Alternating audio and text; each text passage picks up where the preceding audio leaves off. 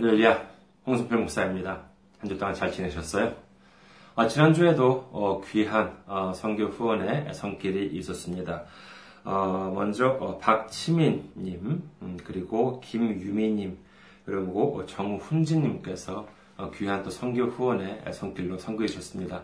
감사합니다. 하나님의 넘치는 은혜와 축복이 함께 하시기를 주님의 이름으로 축원드립니다. 오늘 함께 예, 여러분과 함께 은혜 나누실 말씀 보도록 하겠습니다. 함께 은혜 나누실 말씀 고린도 후서 5장 15절 말씀이 되겠습니다. 고린도 후서 5장 15절 말씀 제가 봉독해 드리겠습니다. 그가 모든 사람을 대신하여 죽으심은 살아있는 자들로 하여금 다시는 그들 자신을 위하여 살지 않고 오직 그들을 대신하여 죽었다가 다시 살아나신 이를 위하여 살게 하려 함이라. 아멘. 할렐루야.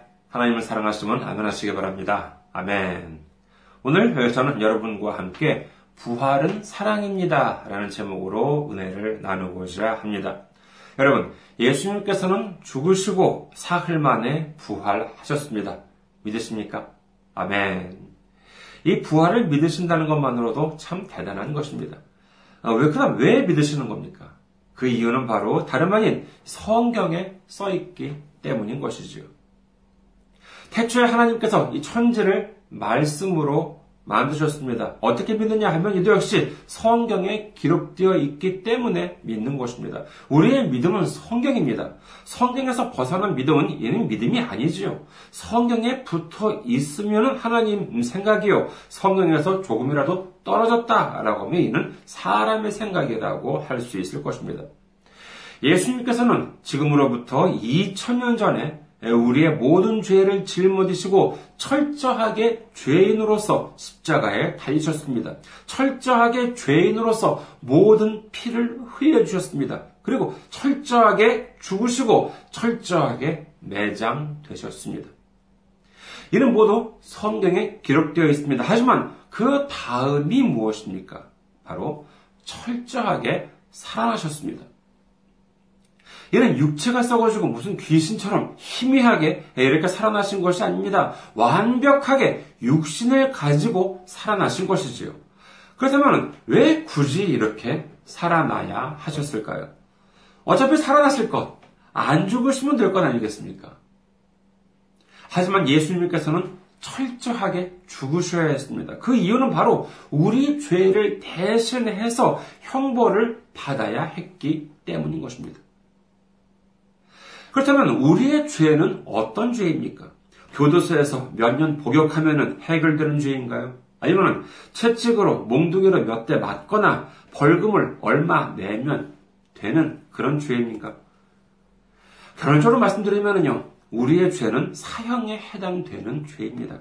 율법에 있어서 가장 엄한 벌이 죽음인데 그 600가지가 넘는 율법 중에서 단 하나라도 어기면은 나머지 율법 모든 율법을 다 어긴 것이나 마찬가지라고 하니 여기서 자유로울 사람이 도대체 어디 있겠습니까?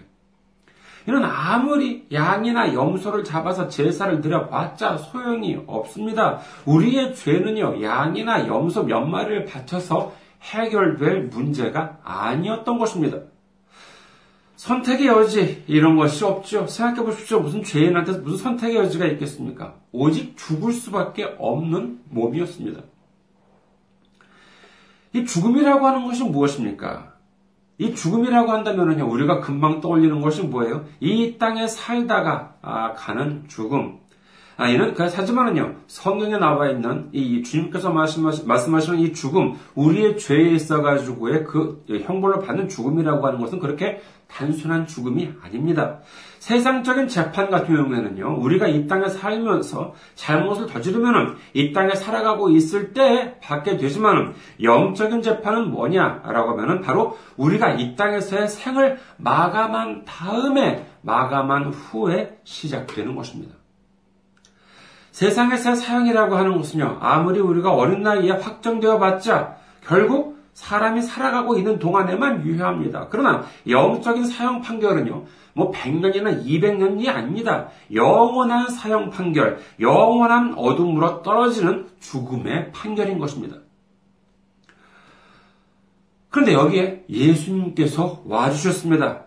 이건 무슨 뭐 영원한 사망으로 가는 우리를 위로해 주시기 위해서가 아닙니다. 우리를 대신해서 철저하게 죽으심으로 말미암아 우리에게 주어진 죄의 모든 짐을 덜어주셨던 것입니다. 이를 위해 누가 부탁했습니까? 과거 구약에서 누군가가 하나님을 보고 아 우리의 죄가 너무나도 무거우니 당신의 아들을 보내주셔서 우리를 대신해서 죽게 해주세요 라고 이렇게 기도했던 사람이 있습니까? 아니요 아무도 안 그랬습니다. 그 이유가 무엇입니까? 그것은 그냥 양이나 염소 몇 마리 다치면 우리의 죄 문제가 해결될 줄 알았던 것이지요. 그러나 우리의 죄는요, 그런 호락호락한 죄가 아니었습니다. 우리를 위해서 다른 사람도 아닌 하나님의 독생자 예수님께서 우리가 받을 형벌을 대신 받아야지만, 우리가 받을 저주를 대신 받아야지만, 우리가 받을 죽음을 대신 받아야지만 해결되는지, 그 방법 외에는 다른 방법이 없는 죄였던 것입니다. 그렇기 때문에 예수님께서는 우리를 대신해서 십자가에 달리셨던 것이지요. 우리가 죄인이기 때문에 우리를 대신해서 우리의 죄값을 치르셔야 했기 때문에 예수님은 철저하게 죄인으로서 십자가에 달려 죽으셔야 했던 것입니다. 이게 얼마나 놀라운 은혜입니까? 하지만 이것으로 끝이 아닙니다. 예를 들어서 사형수가 죄값을 치르기 위해서는 사형이 집행되어야지만 하지요. 죽어야만 합니다. 그래야 해결이 됩니다. 하지만 이미 죽은 상태인데, 예, 근데 정말 이 죽어 있어 누워 있는 사람한테 아 여보쇼, 어, 당신의 죄, 죄값 이제 치렀으니까는 이제 희망을 가지세요. 어서 일어나서 자유롭게 사세요. 라고 하면은 그것이 무슨 무슨 소용이 있겠습니까? 죽어 있는 사람이 벌떡 일어나서 뭐 나갑니까? 아닙니다. 그렇지가 않습니다. 그래서 무엇이 필요한가라고 하면 바로 부활이 필요한 것입니다. 부활이라고 하는 것은 하나님께서 이 죄값을 모두 치른 사람에게 주어지는 하나님의 놀라운 선물인 것이지요. 이 부활이야말로 용서의 증거인 것입니다. 이 죄가 모두 해결되었는데 부활이 없다거나 아니면 죄가 해결되지도 않았는데 부활이 된다는 일은 절대로 없는 것이지요. 죄의 용서로 말미암아 얻어진 것이 부활입니다. 이를 누가 얻었습니까? 그렇죠. 맨 처음에 예수님께서 얻으셨습니다. 예수님께서 우리의 죄를 대신해서 십자가에 달리셔서 죽으심으로 말미암아 우리의 죄값을 치르신 것처럼 우리의 죄를 짊어지시고 죽으신 예수님이 부활하심으로 말미암아 우리의 죄가 또한 사하심을 받았다라고 하는 증거가 된 것입니다. 이게 얼마나 감사한 일입니까? 하지만 또 잊지 말아야 할 것이 있습니다. 자, 조금 어려운 질문을 드리겠습니다. 자, 십자가의, 십자가와 그 다음에 부활이 있습니다. 예, 십자, 예수님의 십자가로 말미암아 어, 그 부활을 얻게 된 것이지요. 그렇다면 우리의 죄의 해결과 그 다음에 부활. 자, 이 두 가지를 굳이 나누어서 본다면요. 하나님께서 가장 원했던 것은 어느 쪽일까요? 이렇게 질문을 드리면 좀 어려울지 모르겠으니까요. 두 가지로 나누어서 어, 질문을 드리겠습니다. 자, 1번, 첫 번째. 하나님께서는 우리의 죄를 해결하시기 위해서 예수님을 보내주셨고, 이 결과 우리가 부활을 얻을 수 있게 되었다라고 하는 것이 1번. 2번은 뭐냐? 하나님께서는 우리의 부활을 원하셨고, 이를 위해서 예수님을 보내주셔서 우리의 죄가 해결되도록 해주었다. 간단하게 말하자면요. 1번은 이 죄사함이라고 하는 것이 궁극적인 목표다. 2번은 우리의 부활이라고 하는 것이 하나님의 궁극적인 목표였다라고 하는 것. 어느 쪽이라고 생각하십니까? 우리가 반드시 기억을 해야 할 점은요. 하나님께서는 우리에게 바로 이 부활을 주시기 위해서 우리의 부활을 간절히 원하셨기 때문에 사랑하는 독생자 예수님은 십자가에 달리게 하셨다는 음, 사실을 우리는 반드시 기억해야 하겠습니다. 우리에게 주어진 부활이라고 하는 것은요, 예수님의 십자가를 통해서 우리에게 죄를 사해 주시다 보니 어쩌다가 주어진 것이 아니라 하나님께서 우리에게 부활이라고 하는 것을 주시려고 하는데, 그러기 위해서는 어떻게 하면 돼요? 우리의 죄가 해결되지 않으면 안 됩니다. 그러니까 어쩔 수 없이 예수님의 생명을, 예수님의 보혈을, 예수님의 십자가를 우리에게 주셨던 것입니다. 좀 화제를 한번 바꿔볼까 합니다. 여러분, 남녀가 만납니다. 그리고 사랑을 서로 하시죠. 그리고 이제 결혼을 어, 하게 됩니다. 자, 결혼을 이미 하신 어, 분들께 질문을 드리겠습니다. 만약에 다시 태어난다면 지금 배우자와 다시 결혼을 하시겠습니까? 사실 뭐 다시 사람으로 태어나서 다른 생을 보낸다는 것은 성경적이지는 않습니다. 아, 하지만 이는 어디까지나 그냥 비유로 한번 생각을 해보자는 것이지요. 여러분께서는 어떻습니까? 다시 태어나도 지금 배우자와 함께 살겠다. 아니다. 다시 태어나면은 지금 배우자가 아닌 다른 배우자와 살겠다. 여러분께서는 어느 쪽이십니까? 이를 비교한 데이터가 있는데 한국에서 작년에 2017년에 인구보건복지협회가 아, 남녀 956명을 대상으로 설문조사를 했다고 합니다.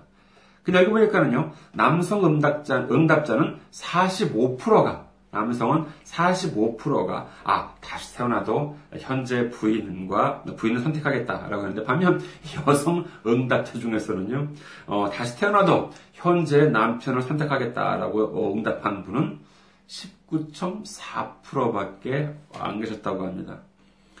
조금 음, 너무하죠, 그렇죠? 참고로 일본의 경우는요, 여기다 남자와 여자 아, 그다 어, 이제 그 어, 서로 간에 배우자에 있어서 불만이 많다는 점 비슷하지만요, 남성은 40%가 다시 태어나도 아 지금 부인과 결혼하겠다라고 하고요, 근데 여성은 어, 지금 남편과 결혼하겠다, 다시 태어나도 지금 남편과 결혼하겠다라고 한 사람이 33%였다고 합니다. 어, 한국보다는 뭐 조금 높죠. 아, 이 숫자는 뭐 그렇다고 뭐 한국이나 일본이나 무슨 절대적인 숫자가 아니라 그냥 뭐 어, 재미 반으로 어, 여러분께 말씀드린 것입니다만은 어찌되었든 다시 태어나도 지금 아내와 또는 다시 태어나도 지금 남편과 같이 살고 싶다라고 한다는 것은 그만큼 서로를 사랑하고 있다는 뜻이 될 것입니다. 그렇다면 왜 그토록 하나님께서는 우리에게 부활을 주시고자 했던 것일까요? 여러분, 그것은 바로 하나님께서도 예수님께서도 우리를 그만큼 사랑하시기 때문인 줄 믿으시기를 주님의 이름으로 축원합니다. 예수님께서도 마지막 날을 어린 양의 혼인잔치라고 합니다. 신랑이 예수님이고 신부가 우리라는 것입니다. 이 세상에 서로가 부부처럼 가까운 경우가 또 있겠습니까? 물론 서로 다투기도 하고 심한 경우에는 헤어진 경우도 있습니다만 이는 어디까지나 이 세상에서의 일입니다. 영적으로 예수님과 부활을 선물로 받은 우리는요, 떨어질래야 떨어질 수가 없는 그와 같은 관계로 묶여 있는 것이지요.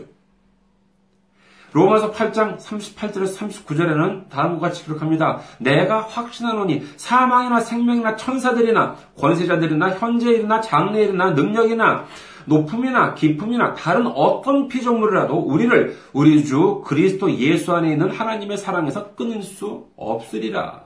라고 사도 바울은 고백하고 있는 것입니다. 이처럼 하나님께서는 예수님께서는 우리를 너무나도 사랑하시기 때문에 우리와 영원히 함께 있을 것을 원하고 계시기 때문에 우리에게 부활을 주시기를 원하시는 것입니다. 그러면 예수님과 우리 사이가 신랑과 신부라고 하면은요. 그렇다면 혼인 서약이라고 하는 것이 있어야 되겠죠. 어떠한 혼인 서약이라고 하는 것이 있을까요? 요한복음 21장에 보면은요. 부활하신 예수님께서 베드로에게 묻습니다. 베드로는요, 예수님이 십자가에 못 박히기 전에 예수님을 모른다고 몇 번이나 부인했어요? 예, 세 번이나 부인을 했다고 하는 전과가 있습니다. 예수님께서 물으십니다. 요한의 아들 시몬아, 내가 이 사람들보다 나를 더 사랑하느냐? 요한의 아들 시몬아, 내가 나를 사랑하느냐? 요한의 아들 시몬아, 내가 나를 사랑하느냐? 이렇게 세 번씩이나 예수님께서는 베드로에게 물으셨습니다. 이 질문에 대해 면목이 없다는 듯이 베드로는 대답합니다. 주님 그러하나이다. 내가 주님을 사랑하는 줄 주님께서 아시나이다. 주님 그러하나이다. 내가 주님을 사랑하는 줄 주님께서 아시나이다. 마지막에는 이렇게 되어 있습니다. 베드로가 근심하여 이르되 주님 모든 것을 아시오매 내가 주님을 사랑하는 줄을 주님께서 아시나이다. 라고 베드로가 대답했다고 합니다. 평소에는 사도들 중에서도 정말 언제나 이렇게 좀 나서기 좋아했던 베드로, 언제나 남들보다도 자신감에 넘쳤던 베드로, 언제나 정말 주님 앞에서 당당했던 베드로였습니다만은 마지막 결정적인 순간에 이 구차한 자기 한 목숨 구해보자고 예수님을 무려 세 번이나 모른다고 어, 부인했던 이 베드로가 이 부활하신 예수님 앞에서 그런 기운이 있었겠습니까? 예수님께서 계속 물으시니까 정말 마지막에는요 베드로가 근심하여 이르되라고 되어 있습니다. 아유 예수님 자꾸 이렇게 물으면은 물으실수록 제가 정말 죄송해지잖아요. 아 정말 미치겠네. 이렇게 생각했을지도 모를 일이지요. 이는 제 상상입니다만은요. 베드로가 예수님께 했던 말들 중에서 이 세 마디가 가장 작은 목소리가 아니었을까 합니다. 하지만 아무리 작은 목소리였다 하더라도 이는 훌륭한 사랑 고백이었습니다. 말하자면 훌륭한 혼인 서약이라고 할 수 있는 것이지요. 이 대답을 듣고 예수님은 그럼 어떻게 말씀하셨을까요? 아, 그래. 내가 나를 그렇게 사랑해. 그래. 나도 너를 사랑한다, 베드로야. 이렇게 되어야 하지 않겠습니까? 하지만 예수님은 이렇게 말씀하십니다. 내 어린 양을 먹이라. 내 양을 치라. 내 양을 먹이라. 모두 예수님의 양을 먹이라 라고 하십니다. 관리하라 라고 하는 것이죠. 예수님의 양을 치라고 하셨습니다. 네가 그렇게 나를 사랑한다면 말만이 아닌 행동으로 보이라고 요구하신 것입니다. 왜요? 쫀쫀하고 치사해서요? 예수님의 속이 좁아서요? 그냥 말로 하면은 그런 줄 아시지, 뭐 꼭 보여드려야만 합니까? 그렇게 생각하십니까? 여러분, 말로 해서 안 들어서 직접 보여주신 분이 누구십니까? 그렇습니다. 하나님이십니다. 예수님이셨던 것입니다. 아무리 말로 해도 안 들어요. 선지자들을 보내서 해도 안 들어요. 이런 방법, 저런 방법 다 동원해도 안 되니까 마지막으로 예수님을 보내신 것입니다. 그리고 예수님을 십자가에 달리게 하신 것입니다. 남녀가 마주보고 있습니다. 아, 그런데 한쪽이 젊은 남녀라고 생각해 보시면 됩니다. 카페에서 남녀가 마주보고 있어요. 한쪽이 다른 한쪽한테 이야기를 합니다. 자기야 사랑해. 그러니까 다른 한쪽은 계속 핸드폰을 만져거리고 있습니다. 보다 못해 또 말합니다. 여보 자기야 사랑한다니까. 그러니까 상대방도 나도 사랑해. 라고 하면서 또 계속 핸드폰도 만져거리고 있어요. 그래서 또 안 되니까는, 아, 여보, 자기야. 사랑한다니까. 그러니까 상대방이 비로소 고개를 들고 말합니다. 아, 나도 사랑한다니까. 왜 이렇게 자꾸 귀찮게 굴어? 이렇게 대답을 한다 그러면은 이것이 사랑입니까? 아닙니다. 이것은 사랑이 아닙니다. 진정한 사랑은 무엇입니까? 바로 행동이 있는 사랑입니다. 희생이 있는 사랑인 것입니다. 자신의 배우자가 자신을 사랑하지 않고 있는 것 같습니까? 그렇다면 상대방을 비난하기 전에 상대방을 질책하기 전에 먼저 행동하십시오. 먼저 희생하십시오. 그것이 바로 진정한 사랑입니다. 멋있는 말, 멋있는 말 같으세요? 사실은 제가 만들어낸 말이 아닙니다. 예수님께서 하신 모습이 바로 이것이었습니다. 가짜 사랑과 진짜 사랑을 구분하는 방법은 쉽습니다. 가짜 사랑은요, 말만 할 뿐입니다. 그러나 진짜 사랑은 어떻습니까? 진짜 사랑은 반드시 희생이 있는 것입니다. 예수님께서는 어떠셨습니까? 예수님은 우리에게 먼저 본인의 희생을 보여주셨습니다. 예수님은 먼저 우리를 위해 가장 힘든 일, 우리가 도저히 흉내낼 수 없는 십자가의 희생을 보여주셨던 것입니다. 그렇다고 우리가 똑같이 십자가를 짊어질 필요는 없습니다. 그 천분의 일, 그 만분의 일만이라도 우리가 우리 힘으로 할 수 있는 예수님에 대한 사랑을 실천하는 것, 예수님께서 원하시는 일을 감당하는 것, 그것이야말로 주님을 기쁘시게 해드리는 일이고, 나아가 부활로 이루는, 부활로 이어지는 길이라고 믿으시기를 축원합니다. 오늘 본문을 다시 보도록 하겠습니다. 고린도 후서 5장 15절 말씀입니다. 그가 모든 사람을 대신하여 죽으심은 살아있는 자들로 하여금 다시는 그들 자신을 위하여 살지 않고 오직 그들을 대신하여 죽었다가 다시 살아나신 이를 위하여 살게 하려 함이라. 아멘. 내가 나를 위하여 사는 것. 세상적으로 본다면 이는 가장 현명한 사람처럼 보일지는 모릅니다만 사실 이것이 가장 힘들게 사는 방법입니다. 이는 내가 내 힘으로 십자가를 짊어지고 내 힘으로 내 죄를 해결하려는 것과 다를 바가 없습니다. 그런다고 자신의 죄가 해결이 되나요? 아니요. 힘은 힘대로 들고 죄는 하나도 해결되지 않는 결과가 되고 마는 것입니다. 이제 우리 예수님을 위해서 삽시다. 예수님과 함께 삽시다. 모든 것은 예수님께서 책임져 주십니다. 우리를 위해 십자가를 지시고, 우리를 위해 채찍에 맞으시고, 우리를 위해 피 한 방울 남김없이 흘려주시고, 우리를 위해 생명을 주신 예수님께서 우리를 위해 무엇을 아끼시겠습니까? 예수님의 부, 죽음이 내 죽음이고, 예수님의 부활이 내 부활입니다. 다시 한번 말씀드립니다. 예수님을 위해서 삽시다. 아멘. 예수님과 함께 삽시다. 아멘. 예수님의 일을 합시다. 아멘. 예수님을 사랑하십시다. 아멘. 이제 오늘 부활절을 맞이해서 믿음 안에서 다시 한번 다짐하면서 마지막 날에 예수님처럼 부활하여 예수님과 영원토록 기쁨을 누리는 우리 모두가 되시기를 주님의 이름으로 축원합니다. 감사합니다. 건강하시고 어, 한 주 동안 승리하시고 건강한 모습으로 다음 주에 뵙도록 하겠습니다.